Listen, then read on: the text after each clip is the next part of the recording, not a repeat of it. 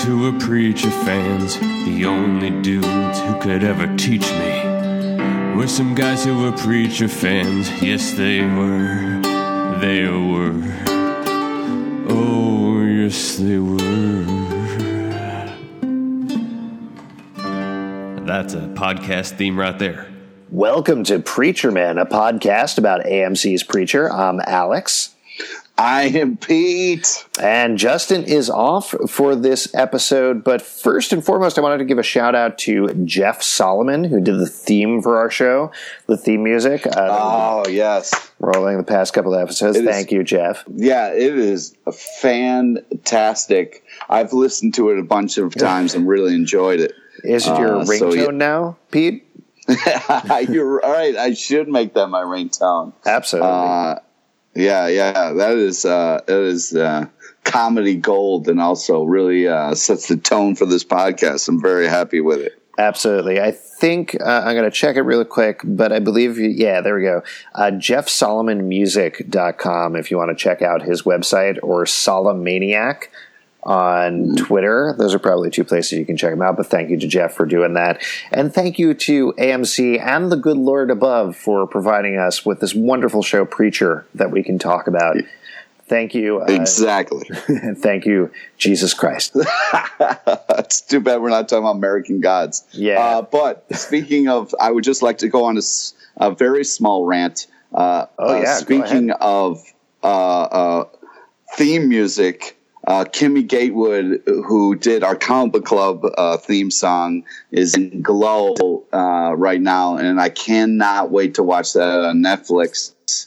Uh, she is a hysterical woman. I can't wait to watch her wrestle. This is going to be uh, very exciting. Yeah, this is probably almost definitely off topic, but that show Yeah. is great. I'm actually almost done with the first season of it.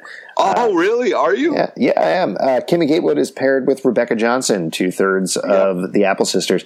In a way, to tie it back, we've been talking about the past couple of episodes how a lot of New York comedy people have been on this show. Kimmy and Rebecca are not on Preacher, but they are on another show called Glow. Uh, so there you go. We're all covered for this episode in terms of the New York comedy scene. I think that's pretty good, right? Yeah, yeah, I would definitely uh, say so. Cool. Check out Glow, and that's the end of our Preacher podcast. Thank you guys so much for tuning in. uh, well, let's talk about this. So uh, we got uh, we got a big flashback in this episode. Now, this is something uh, we haven't actually talked about on our podcast that much. Uh, Pete, since Justin's not here, I think we can be a little freer with the spoilers, right? I would say, or do you want to still be locked Ye- down for the yes, listeners? definitely. Okay. So, uh, No. what happened with Jesse and his dad is a really big thing in the comics. It is something Yes. that we keep flashing back to there. They're doing it in a similar area in the show. Uh, and we start to get. Uh, this is actually something I don't think we really saw, if I remember correctly, in the comics. So it is new information. We got to see little Jesse and little Tulip hanging out. How'd you feel about Yeah, the scene? yeah, I don't. Yeah, that is something that is not kind of touched on in the comics. In the comics, they don't, they weren't, they didn't know each other as kids. Yeah. Uh, so this is a very interesting take to make their love uh, a little bit more deep rooted and go back a, a, a longer way.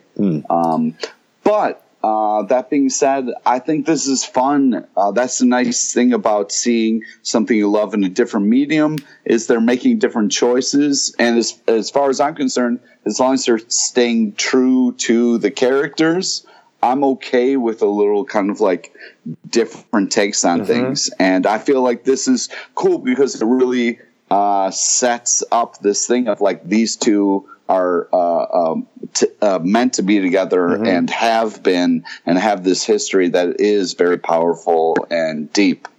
yeah. Uh, it kind of goes beyond this kind of like first love or first crush or you know whatever. Uh, yeah, I mean the fact that they have so much history together says a lot about the two of them. Well, speaking of history, the other thing this sets up, which again, remind me if I'm wrong, but I don't believe is present in the books at all. It, well, it- actually, I can say straight up it's not. Is it ties Jesse and his family so straightly to Quincannon and to Quincannon Meat and Power? Yes, Uh, yeah, which- which, is Oh, go ahead. yeah, it's different. No, I was just going to say it's a completely different take on it. And what's great is I want more Rorschach uh, into my TV show.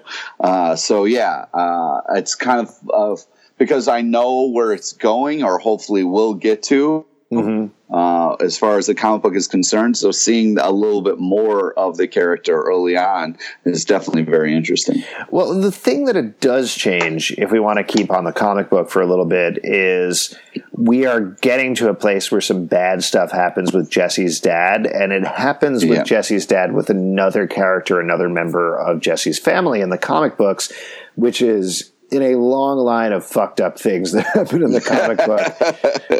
That is that series of issues where they reveal what happened with Jesse's dad is one of the most horrifying, uncomfortable things that I've read. Like, there's viscerally, visually horrifying things that happen in the Preacher comic book in particular, but Yeah, a lot of them, a lot of them. yeah, but the psychological stuff that happens to Jesse around his father's death, it's dealt with in a very different way on the show, and we're just starting in this episode to get the teases of that. Completely agree. And it, what's nice is it sets up this whole thing, and especially because some Justin's been wondering is why is this guy so hell bent on mm-hmm. being a preacher? Preacher, and it's this promise that he made to his dad. Yeah.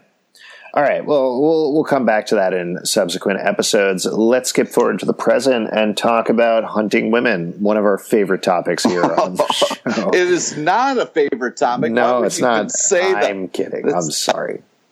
Yeah, Um, that's uh, a weird thing to joke about being two dudes. Yes, it is a very weird thing to joke about. Uh, whatever you guys do, don't call the police. Nothing's wrong. Everything's fine. Um, but uh, so it turns out that one of the favorite pastimes of the people who work at Quincannon's meat and power plant is to do paintball with prostitutes or maybe women we don't know but probably prostitutes uh, through the woods in the middle of the night and one of them falls into a hole uh, this was a great, weird, creepy sequence that I liked but made me uncomfortable at the same time. That's weird that you said you liked it. Uh, I was kind of on Tulip's side and was very much like, "What the fuck?" But it's it's the kind of like tipping your pinky toe into the madness that is the you know the kind of uh, creepy Quincannon whole setup. So, uh, I mean, of all the weird things that he does, uh, this is definitely fits in uh, because he does so many weird, crazy things. So, yeah, I mean, this is a horrible thing, but also the whole attitude that everybody kind of has, which is uh, gives Tulip such great motivation for what she does in the later in the episode. Yeah, yeah, I I loved. Uh, oh my gosh, what's his name? It's not actually Rorschach. Uh, Jackie Earle Haley. His delivery Yeah. when he's telling everybody, the, giving his non eulogy about this dead woman. oh God, yes. It's great. It's so perfunctory and so weird, and to your point, completely emphasizes everything that's strange and wrong about him, and strange and wrong about this town, and the way that Ruth Negga plays Tulip in these scenes as the straight man is fantastic. It's it's great Yes. the whole pro- the whole storyline. Um, if anything, this episode is very much about Quincannon and exploring who he is and his relationship Yep. to Jesse and what's going on there. Yeah, and it's also funny how like it's he is not he's so evil and twisted, but also like so very much aware of himself. Because when she's like, "Well, what about this?" and he goes, "Okay, fine," and he just kind of like changes his tone and says things like sarcastically, just to kind of like check the box of like, "Well, I said that, I covered that. What are you mad about?" You know, it was like, "Oh my god." Uh, so crazy. Yeah. Uh, there was one character I wanted to talk about. Uh, she starts to come and play a little bit more this episode that we haven't talked about at all. Emily, who weirdly to me is like this weird blip on the side of the show who I like, but I keep forgetting about because you got the main trio. You got Cassidy, you got Tulip, you got Jesse, you got Quincannon, who's really mm-hmm. weird. And then Emily, she's kind of like Jesse's assistant, you know, and that's pretty much Yeah. it. Yeah. But Yeah. Uh, yeah, well, what do you think about her? What's your impression of her, Pete?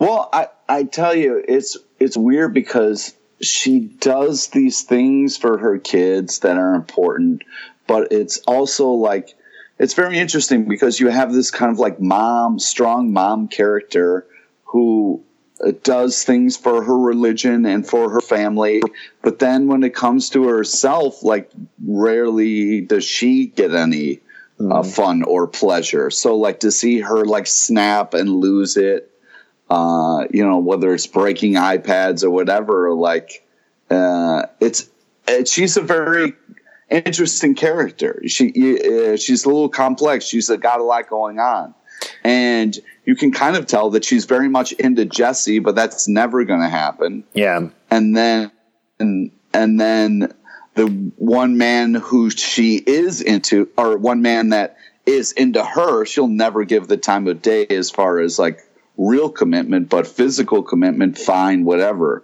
You know, it's kind of the classic like uh, stuck in the friend zone scenario. yeah, it's a little more than friend zone. I mean, you have that. So, yeah, yeah, friends with benefits. You're right. You're Right. I mean, It and she- friends with benefits. Yeah, and uh, they have that thing. I mean, the way that she so lazily just starts taking off her pants and walking away for miles in that scene. Uh, yeah, she. Listen, I I like her. I think Lucy Griffiths, who is the actress who plays her, Phenomenal. She's great.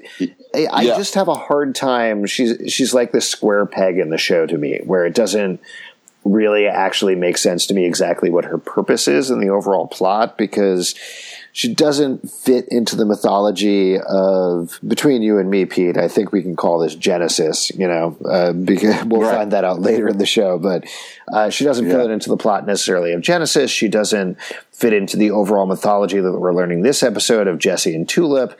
Uh, she's not a vampire, and she's not. She doesn't strike me as like on a lot of supernatural shows, there's always the lone human character who's naive and then eventually finds out about stuff and somewhere down the road gets very unique superpowers so that they can contribute with Buffy the Vampire Slayer or whoever. But that's not her purpose here. She's just kind of there uh, to pine after Jesse, and that's pretty much it. And it's weird. I, I wish there was more integration of her into the show, but I think we can safely say, again, between you and me, Pete, that never happens.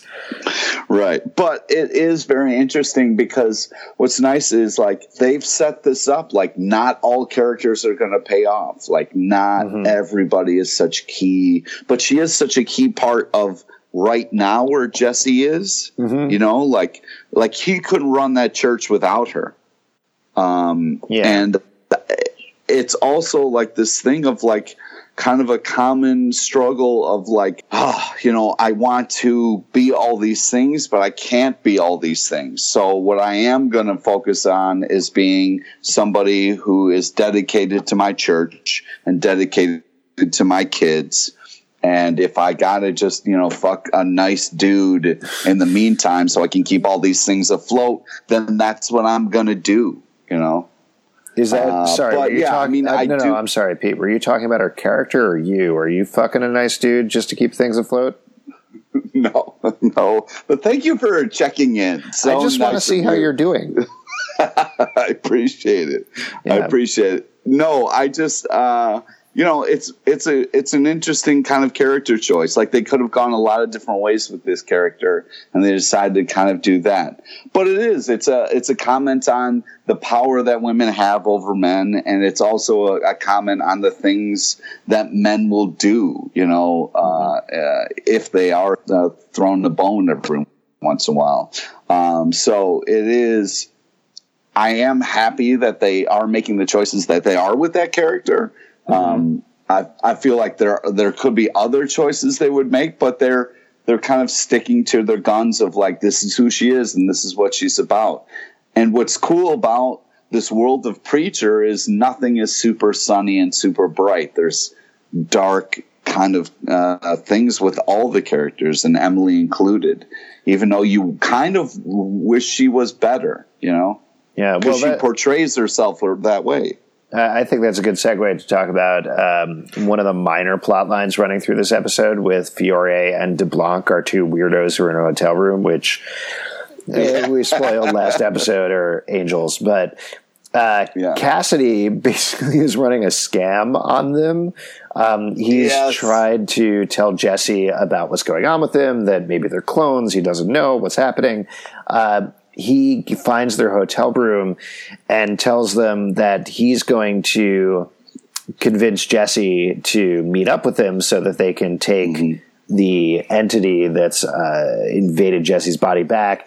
But basically, he's just robbing them. I mean, essentially, that's pretty much it, right? Yeah, I mean, it, that's the thing. When you think you can't love Cassidy anymore, and right now, uh, anyways, in the beginning, you think like, oh, Cassidy's this really cool character.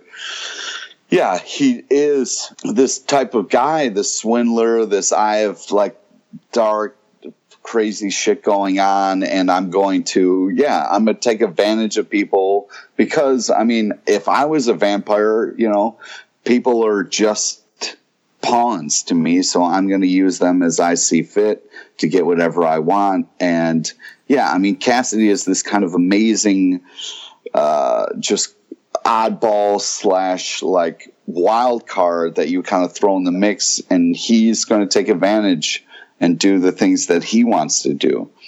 Um, and yeah, it's I I love Cassidy right now, but I know what's coming up is really going to be fucked up. So, um, yeah, I'm really just trying to stay in the moment and enjoy Cassidy right now. Yeah. Uh, but yeah, I just think that it was such a cool kind of thing of like taking advantage of these two squares, uh, these two kind of people who don't fit in. I mean, I love the whole thing of like the you know one of them sees the commercial for the hamburger and then goes up to the uh, person at the hotel. it's like you know tries to order that hamburger, you know, and it was like uh, that's not how things work. But it's kind of fun to see how out of touch they are. Yeah, we, we talked about how last episode was a lot of setup. It was a lot of, you know, just random scenes, not random scenes, but a lot of scenes just kind of throwing things out there.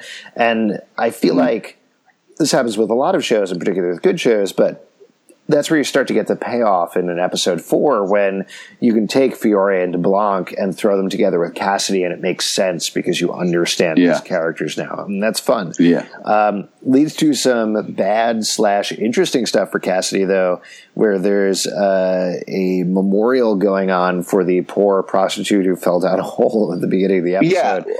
Uh, And uh, Tulip goes there looking uh, to stir up some trouble with a guy named Clive.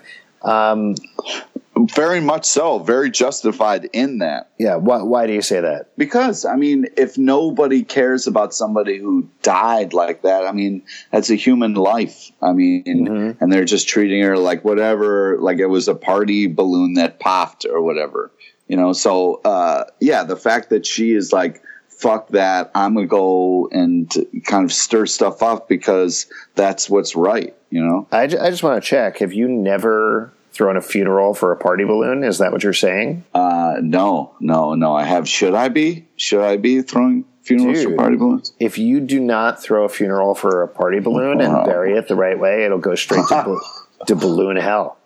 Oh, I have sent way too many party balloons to balloon hell. Now I feel awful. Thank Oh, you. Jesus. Well, I'm sorry about that. Uh, we'll we'll find every balloon that you've ever popped, and we'll we'll bury them in a mass grave. I'm together. good. Yeah, I'm gonna have to go tulip style and just kind of go crazy.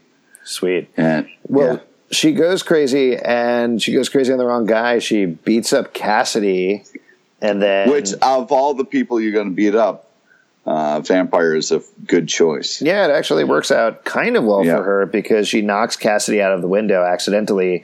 He is spurting blood all over the place.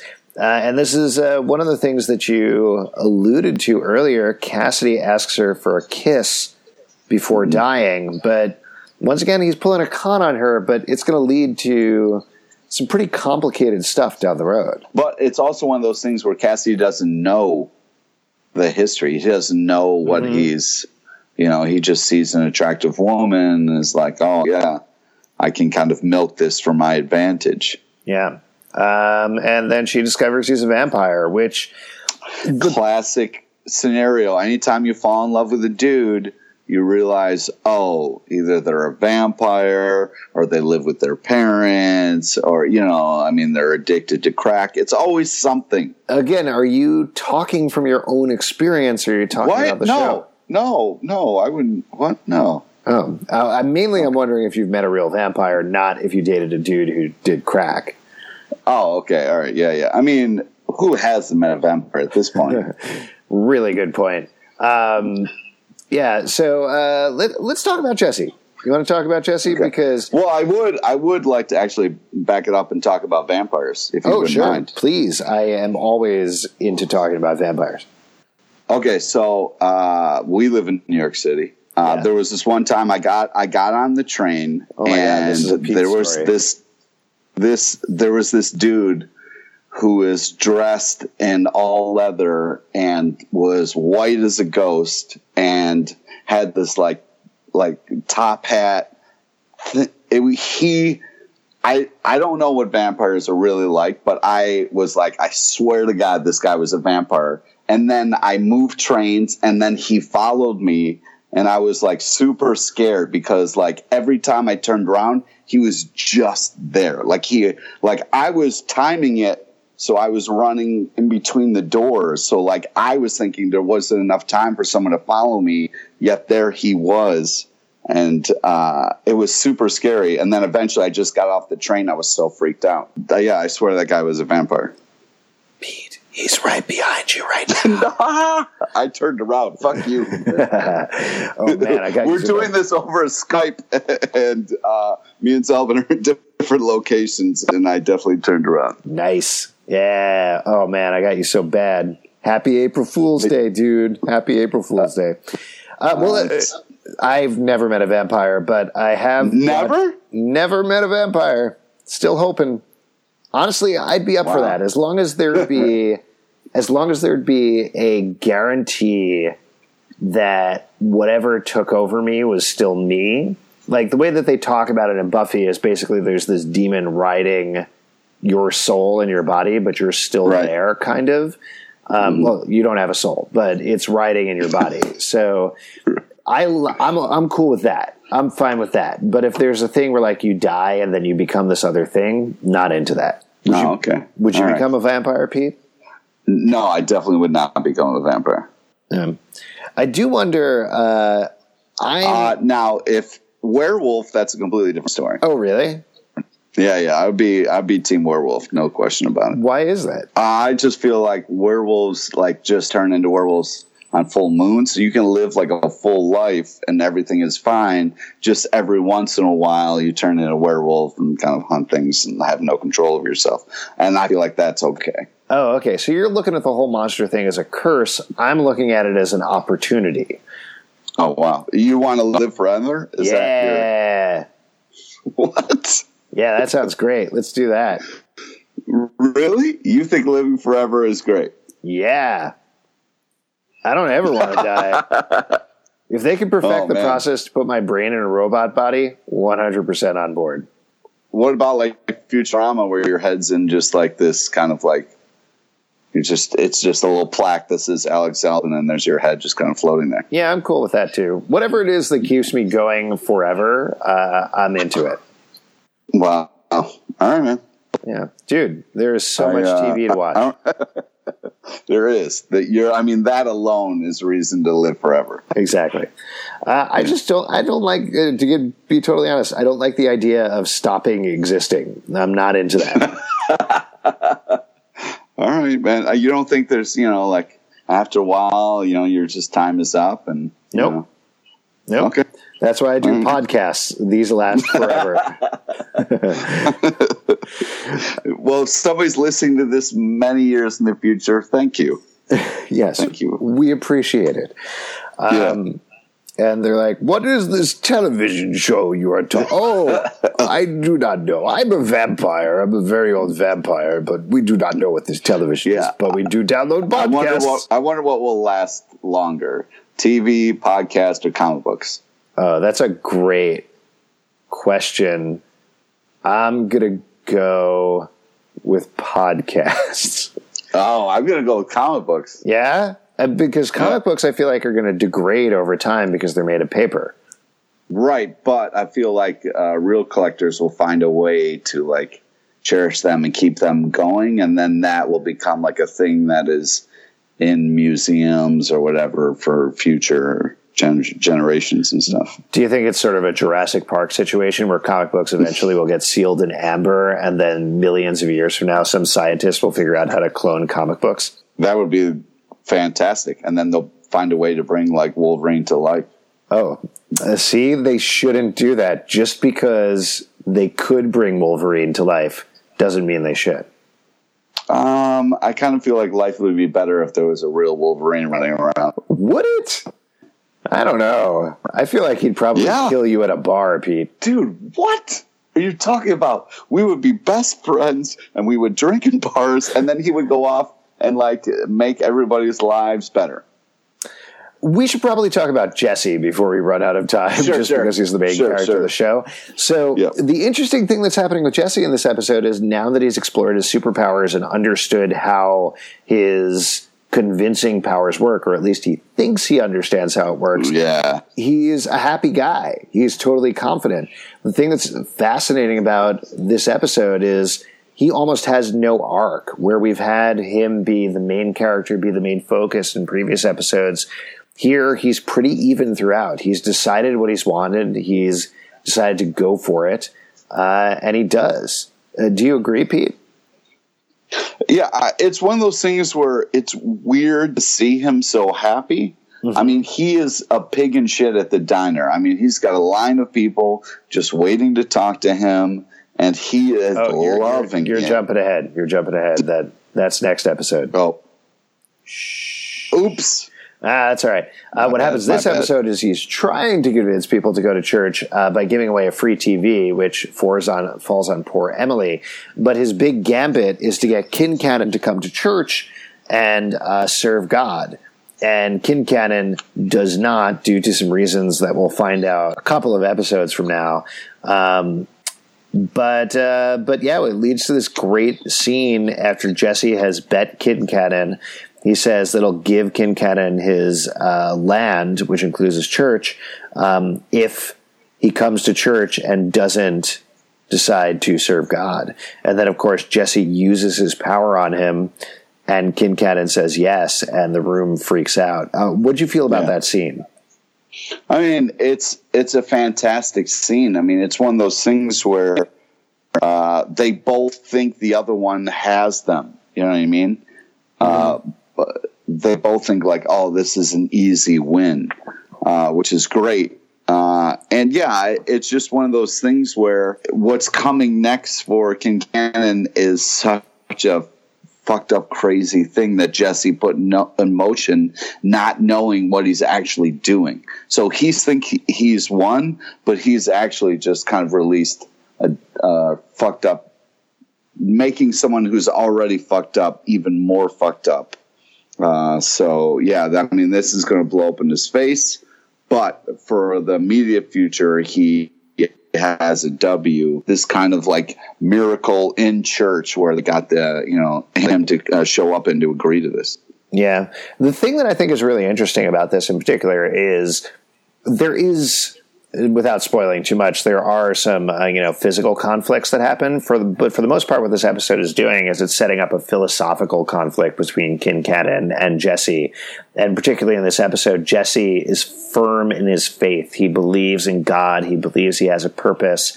And Quincannon Yep. I don't think he explicitly says it but it's pretty clear in the way that he's coming at everything is Quincannon doesn't believe in God and he has no faith and he thinks all we are is meat. That's it. Uh, so that is the conflict of the first season of that show, and that is so well set up, particularly in their speech over the tiny little Alamo, um, you know, which is a pretty clear visual metaphor going on there.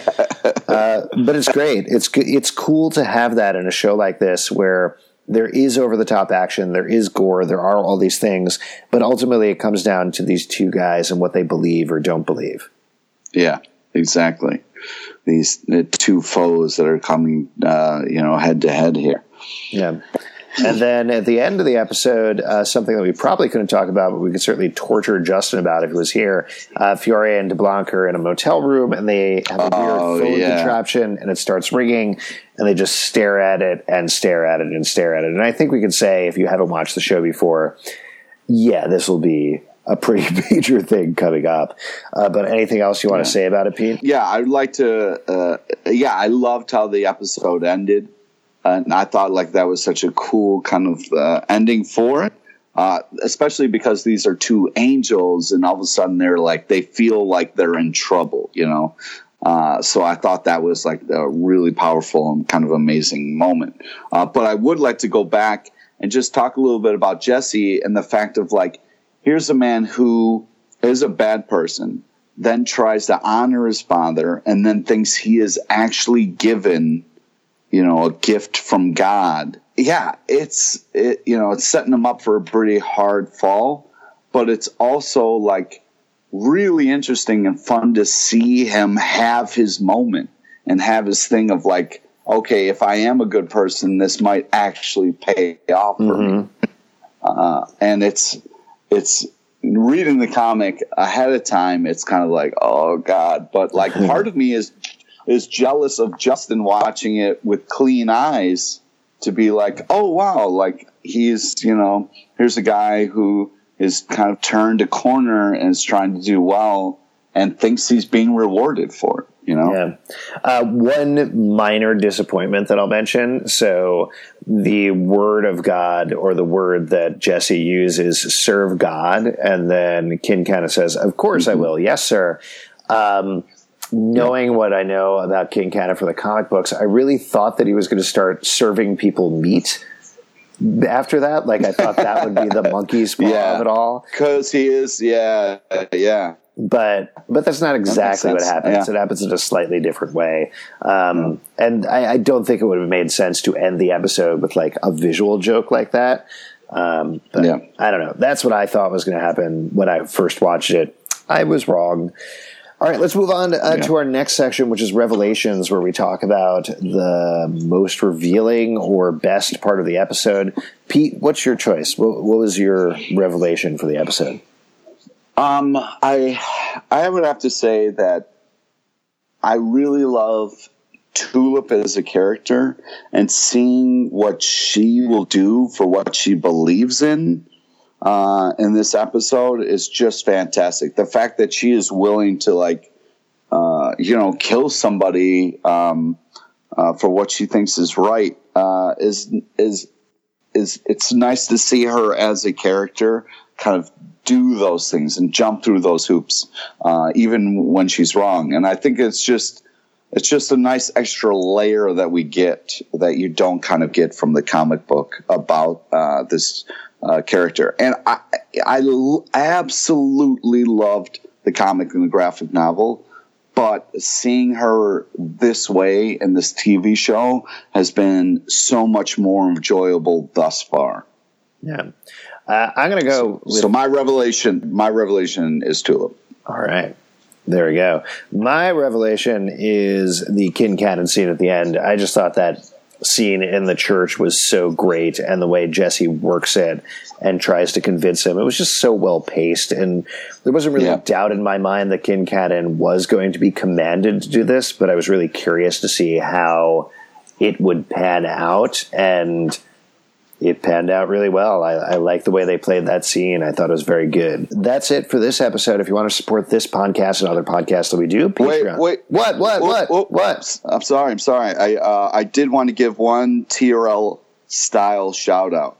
Yeah, what is it? a guy, a guy on Twitter uh, wrote to us, um, and he is a big fan of Preacher, a big fan of our show. So Zach uh, Vanderberg uh, gave us a shout on Twitter. So he asked for a TRL shout out. So uh, there it is. Uh, that wasn't really a I don't know what TRL. TRL. I mean, I Yeah, would say I'm if not he sure what that a- means. Uh, here we go. Hey, what's up, Zach Vanderberg? Uh, thank you so much for being a fan. We can't really do it without people like you. You're the best. Zach Vanderberg, woo! Oh. nice. Thank you very much. Uh, there you go. I'm the new Carson Daly. Uh, guys. You it, did work at MTV for a while, so. Yes, I did. I actually never met Carson Daly, but I did meet Kurt Loder at a film screening one time. Uh, I. Oh, man. Yeah, I sat down somebody, uh, one of my friends at VH1 said, "Oh, hey, there's two seats next to Kurt Loder. You want to sit over there?" And I was like, uh, "Okay, I guess so." And we sat down, and she said, "Hey, Kurt, this is Alex. He works at MTV." And I wish you could get this over a podcast, but he just looked side eye at me and said, "Hello." and then went back to exactly what he was doing. And anybody else, I'd be entirely insulted. But it was Kurt Loder, and it was perfect. That was exactly what I wanted out of That's meeting a, Kurt Loder for the first time. That's amazing. Yeah, it was That's absolutely amazing. If you want to support this podcast and other podcasts, we do patreon.com slash comic book club. Also, we do a live show every Tuesday night at 8 p.m. in New York that you can come see for free and check out. Uh, Pete, what else do you want to plug? Uh, friend us on Facebook so you get to know about all the amazing guests we have coming up in our live show. Check us out at Comic Book Live, comicbookclublive.com for the podcasts and more. And uh, Pete, when are you going to yeah. introduce me to that dude you're dating? nah, probably never because there is no dude, but thank you. Oh, well, thank you. And thank you guys for listening.